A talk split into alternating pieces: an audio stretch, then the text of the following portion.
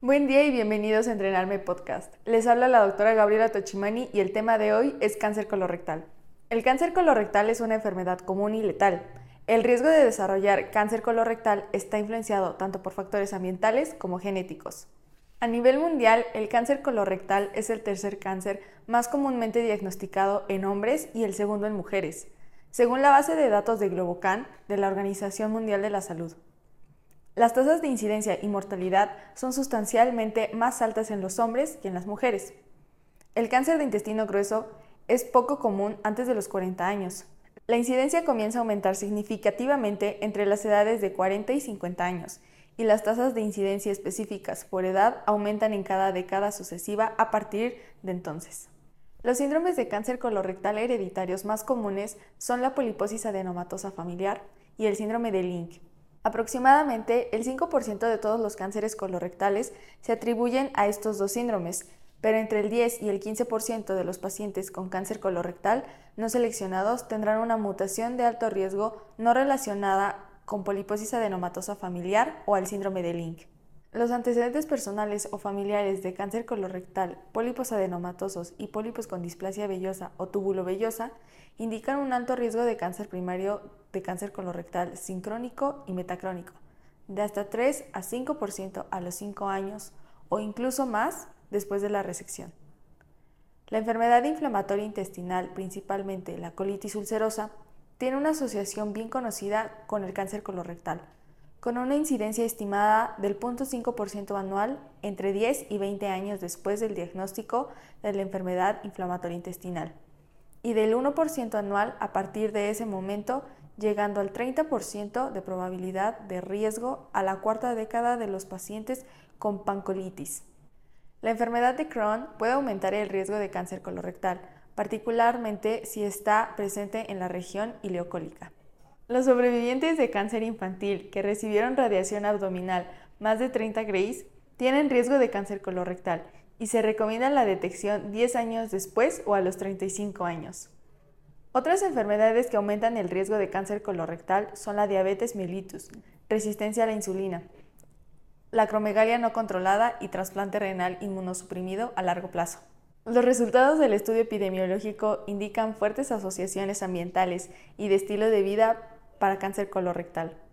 Se observa un aumento moderado y débil del riesgo de cáncer colorectal con la obesidad, la carne roja procesada, el tabaco, el alcohol, la terapia de privación de andrógenos y la colecistectomía, entre otros. Por otro lado, grandes estudios poblacionales con evidencia de fuerza variable han encontrado factores protectores del cáncer colorectal, como actividad física, dieta basada en frutas y verduras, fibra, almidón resistente y pescado.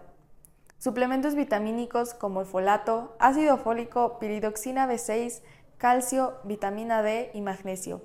También se incluye el ajo y café y algunos fármacos como la aspirina, antiinflamatorios no esteroideos o también conocidos como AINE, terapia de reemplazo hormonal en posmenopáusicas, estatinas, bifosfonatos e inhibidores de la angiotensina.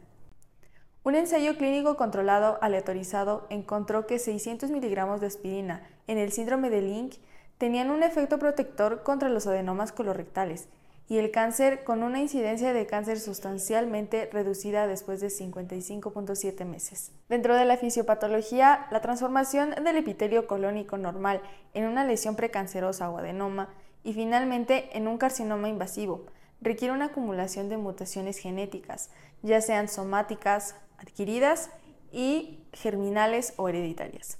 La teoría de la carcinogénesis colónica presenta una evolución de mutación clonal que otorga una ventaja de supervivencia, inmortalidad celular y permite desarrollar más mutaciones proporcionando otras características del cáncer, como proliferación, invasión, metástasis y otras. La evidencia clínica ha demostrado que los cánceres colorectales con frecuencia surgen de pólipos adenomatosos que típicamente adquieren cambios displásicos en un periodo de 10 a 15 años, antes de desarrollar carcinoma invasivo. Y la detección y eliminación temprana de pólipos reducirá la incidencia de cáncer colorectal. La evidencia ha expuesto que los pólipos armatomatosos y dentados también podrían conducir a cáncer colorectal. Hay tres vías moleculares principales relacionadas con el cáncer colorectal. La inestabilidad cromosómica, la deficiencia de la reparación de errores de emparejamiento y la hipermetilación. La vía de la inestabilidad cromosómica es una ganancia de mutaciones que desequilibran el oncogen y el equilibrio de los supresores de tumores, como se observa en mutaciones en la poliposis adenomatosa familiar. Células con deficiencia de reparación de errores de emparejamiento de DNA, comúnmente MLH1 o MSH2, acumulan errores dentro del genoma que luego se repetirán causando altos niveles de inestabilidad de microsatélites, un sello distintivo del síndrome de Link. La hipermetilación CPG del DNA podría activar o silenciar la expresión de ciertos genes, BRAF y MLH1 respectivamente. Las mutaciones somáticas de oncogenes esporádicos como RAS, SRC y MIC se han implicado en el cáncer colorectal, siendo RAS la de mayor relevancia clínica. Variantes de mutaciones de RAS, como HRAS, KRAS y NRAS, se encuentran en el 50% de los casos esporádicos de cáncer colorectal y actualmente se aprovechan en la detección del cáncer colorectal mediante pruebas de DNA en heces. La ausencia de respuesta a la terapia dirigida a los receptores del factor de crecimiento epidérmico y posibles agentes dirigidos directos.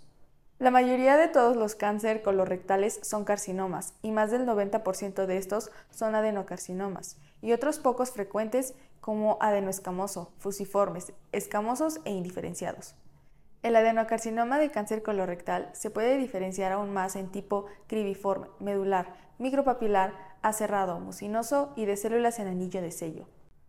Los adenocarcinomas también se clasifican según el porcentaje de formación de glándulas en bien diferenciados, moderadamente diferenciados y poco diferenciados. A su vez, se dividen además en dos niveles, de bajo y alto grado, con significado pronóstico.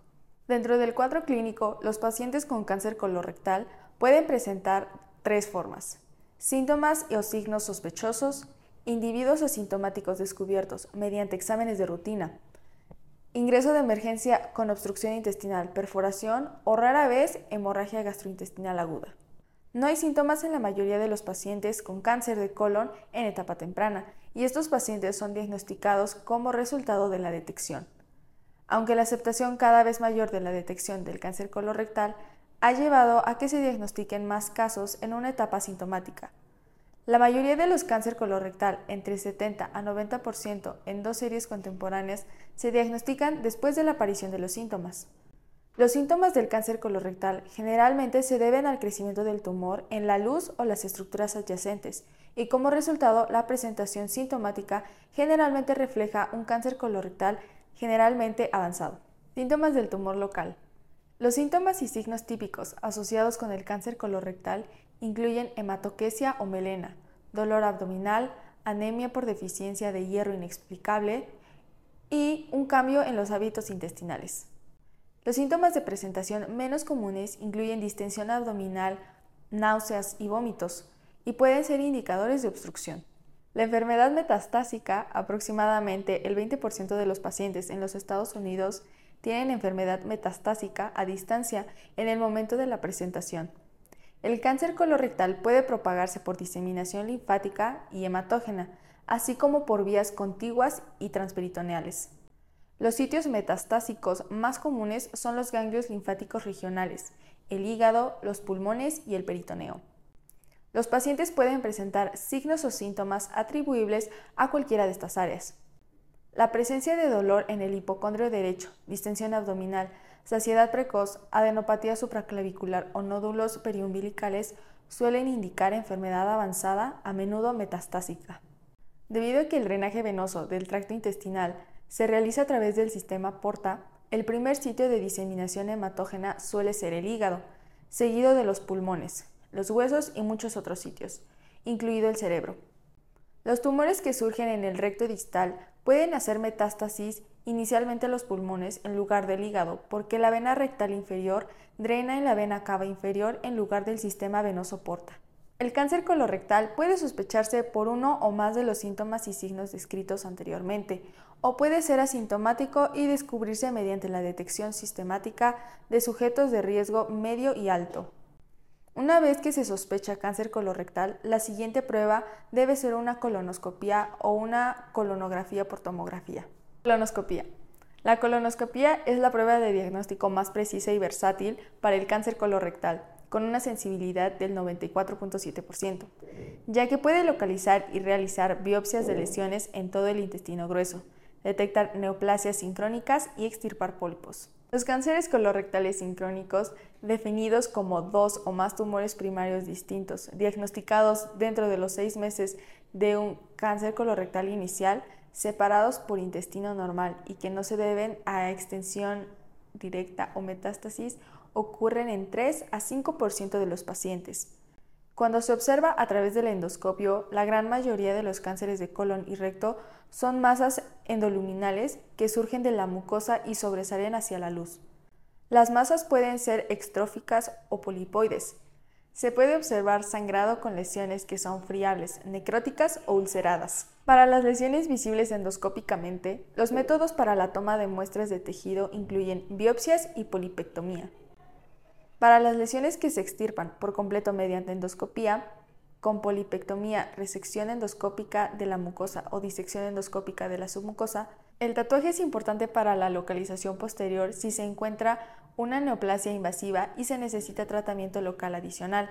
Se estima que el 5% de los adenomas colorectales resecados endoscópicamente y el 20% de los no resecables endoscópicamente contienen cáncer invasivo.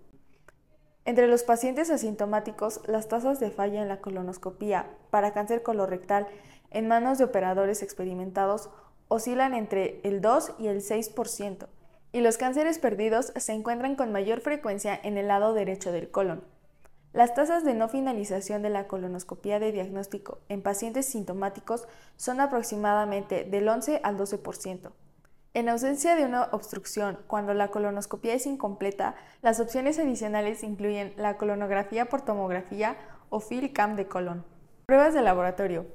Aunque el cáncer colorectal a menudo se asocia con anemia por deficiencia de hierro, su ausencia no excluye de manera confiable la enfermedad.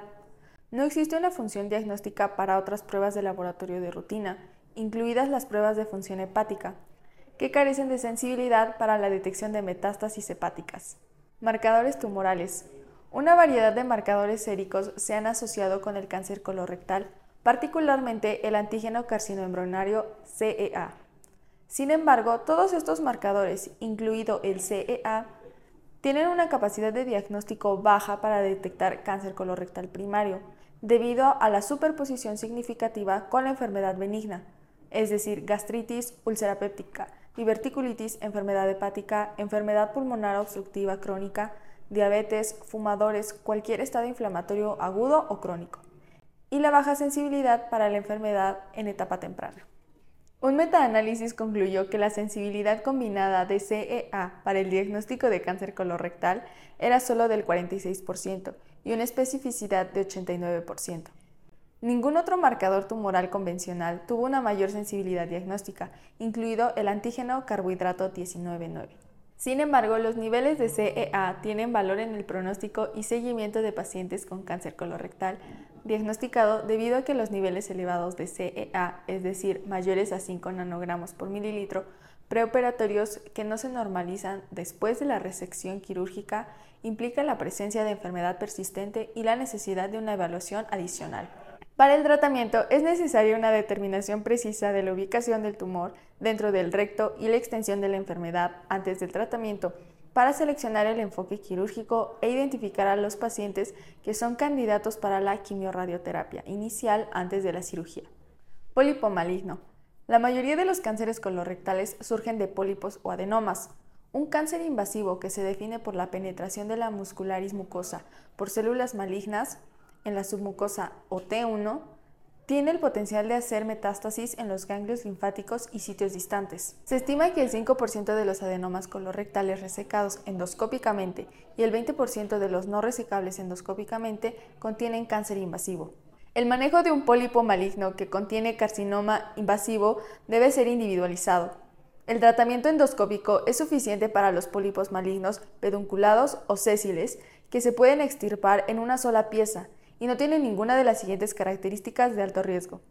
Histología poco diferenciada, invasión linfovascular o invasión perineural. Tumor en ciernes, que se refiere a focos de células cancerosas aisladas o un grupo de 5 o menos células cancerosas en el margen invasivo del pólipo. Cáncer en el margen de resección, profundidad de invasión submucosa mayor a un milímetro. Los tumores que invaden la muscularis propia, es decir, una lesión T2 o superior, ya no se consideran pólipos malignos, sino cánceres de colon genuinos y se clasifican y tratan en consecuencia. Para los pacientes con cánceres de colon localizados sin complicaciones que no se han sometido a una cirugía abdominal extensa previa, recomendamos la colectomía asistida por la paroscopía, en lugar de la colectomía abierta al tener una recuperación más favorecedora. Sin embargo, independientemente de si se realiza una colectomía laparoscópica o abierta, el colon que contiene el tumor debe extirparse con un margen proximal y distal de al menos 5 a 7 centímetros. El segmento colónico debe extirparse en bloque con el mesenterio asociado hasta el origen del vaso de alimentación primario, mencionado sin ningún defecto en el mesenterio. La pieza quirúrgica debe contener al menos 12 ganglios linfáticos. Si se identifican menos de 12 ganglios linfáticos en la muestra resecada, es posible que se requiera quimioterapia adyuvante, incluso sin enfermedad metastásica demostrable en los ganglios examinados. Si bien la mayoría de los cánceres de colon ubicados en el ángulo esplénico se pueden resecar con hemicolectomía izquierda, con preservación de la arteria mesentérica inferior o colectomía izquierda, que se refiere a la ligadura de la arteria mesentérica inferior debido a la linfadenopatía. Una lesión obstructiva o la sospecha de síndrome de Link pueden requerir una colectomía derecha extendida, en comparación con una colectomía izquierda, una colectomía derecha extendida puede lograr una anastomosis mejor vascularizada y sin tensión, pero el paciente puede tener evacuaciones intestinales más frecuentes debido a la pérdida de la válvula ileocecal. No hay diferencia en los resultados oncológicos informados. Para pacientes con tumores localmente avanzados, por ejemplo T4, que involucran órganos o estructuras contiguas, Realizamos una resección multivisceral en bloque según sea necesario para obtener márgenes de resección negativos de las estructuras involucradas. El plano de adherencia entre el tumor colónico y los órganos adyacentes no deben interrumpirse, ya que una parte sustancial de estas adherencias son malignas, y la sección del tumor podría empeorar aún más el pronóstico. El manejo inicial de los pacientes que presentan enfermedad metastásica a distancia o en etapa 4 es individualizado. Los pacientes médicamente aptos con un número limitado de metástasis en el hígado o en el pulmón, en particular, son candidatos para una resección potencialmente curativa de la metástasis. En el marco de la enfermedad metastásica no resecable, los pacientes se tratan de acuerdo con la gravedad de los síntomas o complicaciones en relación con el sitio primario y la condición médica del paciente. Los pacientes que son apropiados para la quimioterapia inicial o neoadyuvante incluyen aquellos con cáncer de colon localmente irresecable, aquellos cuyos márgenes de resección se consideran potencialmente comprometidos o aquellos que son médicamente inoperables. Después de una resección potencialmente curativa, la quimioterapia posoperatoria o adyuvante erradica las micrometástasis, reduce la probabilidad de recurrencia de la enfermedad y aumenta las tasas de curación.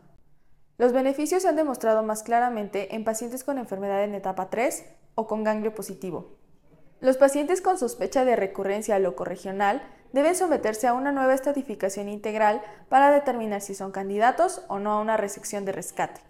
El factor pronóstico más importante es la capacidad de lograr márgenes negativos microscópicos o en resección R0.